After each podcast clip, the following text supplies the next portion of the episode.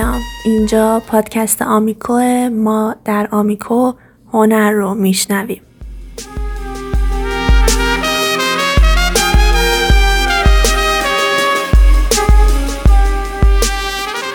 دوباره سلام. خیلی خوشحالم و خوشحالیم که تونستیم به طور رسمی تر کنار شما باشیم. و خب یکم درباره پادکست توی اپیزود اول حرف بزنیم.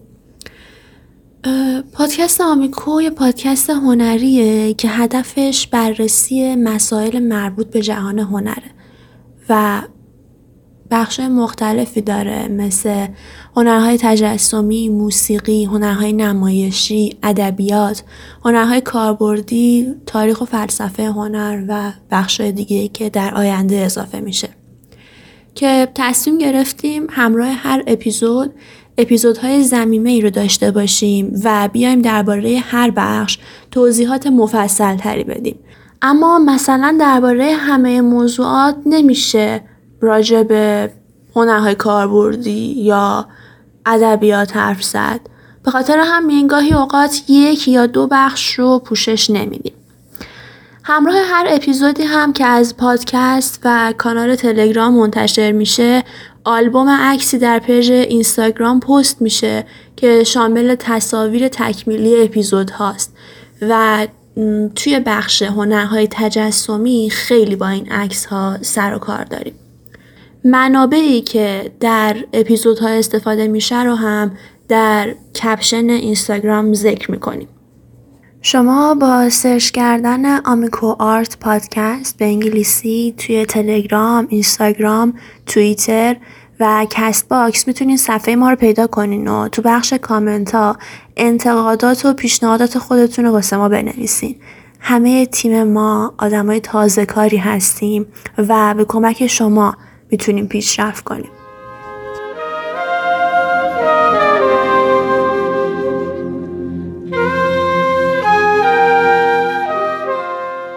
تلاش کردیم علاوه بر یه شناخت کلی راجع به کار پادکست برای سه تا زیرشاخه اصلی هنر زمینه چینی کنیم و بستر یکسانی رو برای شما فراهم کنیم.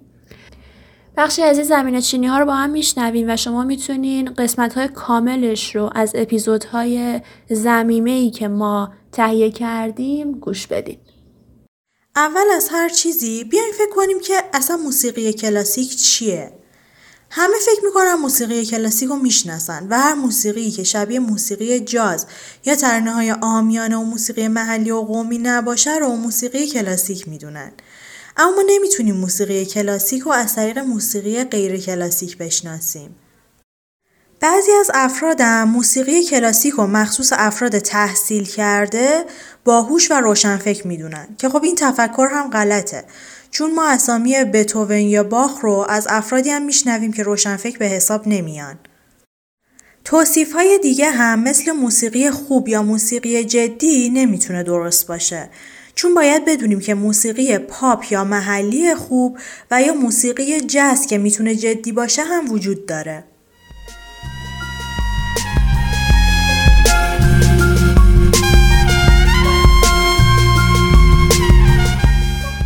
موقعی که یک آهنگساز کلاسیک قطعه رو می‌سازه همه نوت ها، تعداد و نوع سازها و خواننده هایی که قرار اثر رو بخونن یا بنوازن به شکل دقیقی مشخص هستش. این مهمترین تفاوت بین موسیقی کلاسیک و سایر شیوه ها به حساب میاد. در واقع این شیوه از موسیقی که ثابت و غیرقابل تغییره موسیقی کلاسیک هستش. پس شاید بهترین تعریف از موسیقی کلاسیک کلمه دقیق باشه.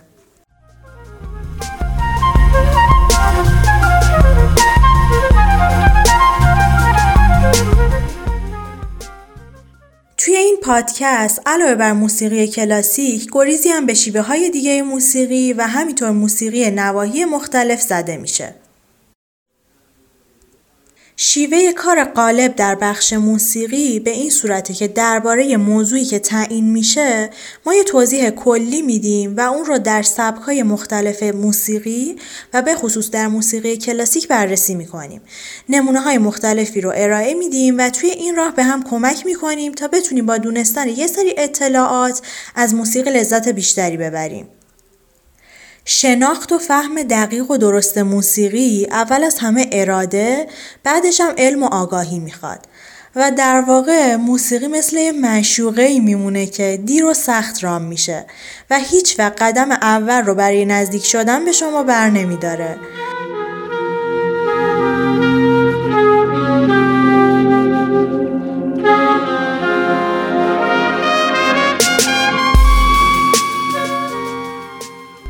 محققین خیلی زیادی درباره نحوه به وجود اومدن تئاتر جستجو کردن و در نهایت هم نظرات بسیار متفاوتی رو درباره سرچشمش دادن.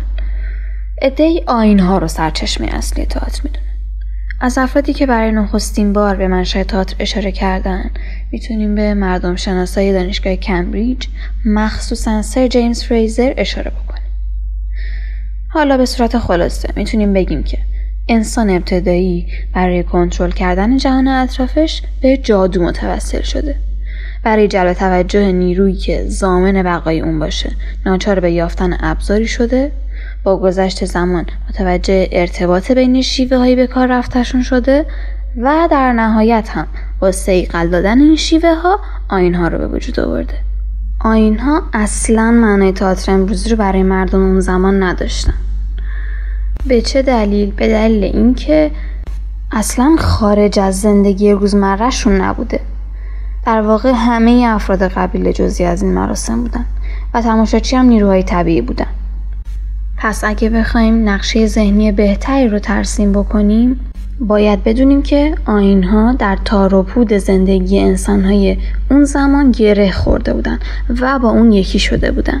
این نوع تعریف از خواستگاه ها شاید بیشتر مبتنی بر تخیل نظریه پردازها بوده باشه ولی اونو می‌تونیم برای رقص، بازی، ورزش، استوره و چند تا مورد دیگه هم به کار ببریم با این حال بعدها ریچارد شکنر میگه تئاتر فعالیتی است که در آن داستانهای مختلف به وسیله بازیگران اجرا می شود و در همه فرهنگ ها شناخته شده و در همه زمان ها وجود داشته است.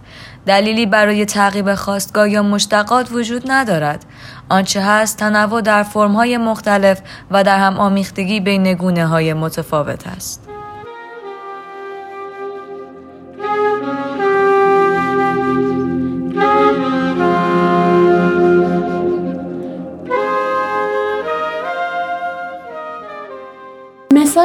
معروف این نوع حرکت های جنجال برانگیز فواره اثر مارسل دوشانه که عکسش توی پیج هست. این اثر یه آبریزگاه مردانه از جنس چینی بود که اسم مستعار آرمات ناشیانه با رنگ روش نوشته شده بود و دوشان در 1917 اون رو برای شرکت در نمایشگاه هنرمندان مستقل در نیویورک ارائه کرد. قرار بود شرکت در نمایشگاه آزاد باشه و شرکت کنندگان در ازای پرداخت 6 دلار می‌تونستن دو اثر رو به نمایش بذارن. دوشان 6 دلار رو پرداخت کرد اما اثرش رو قبول نکردن.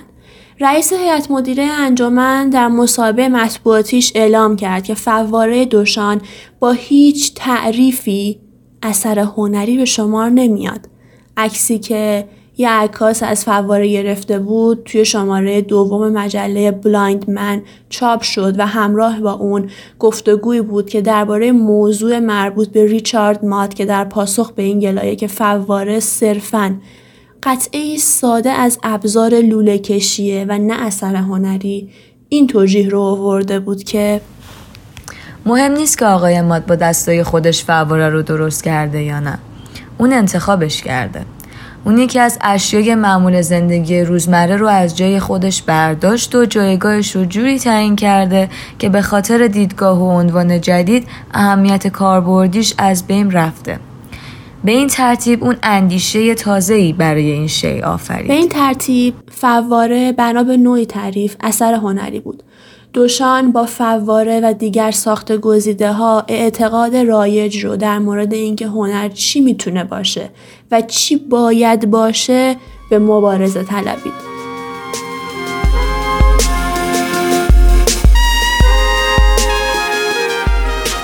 که توی اپیزود یک همراه ما بودیم مراقب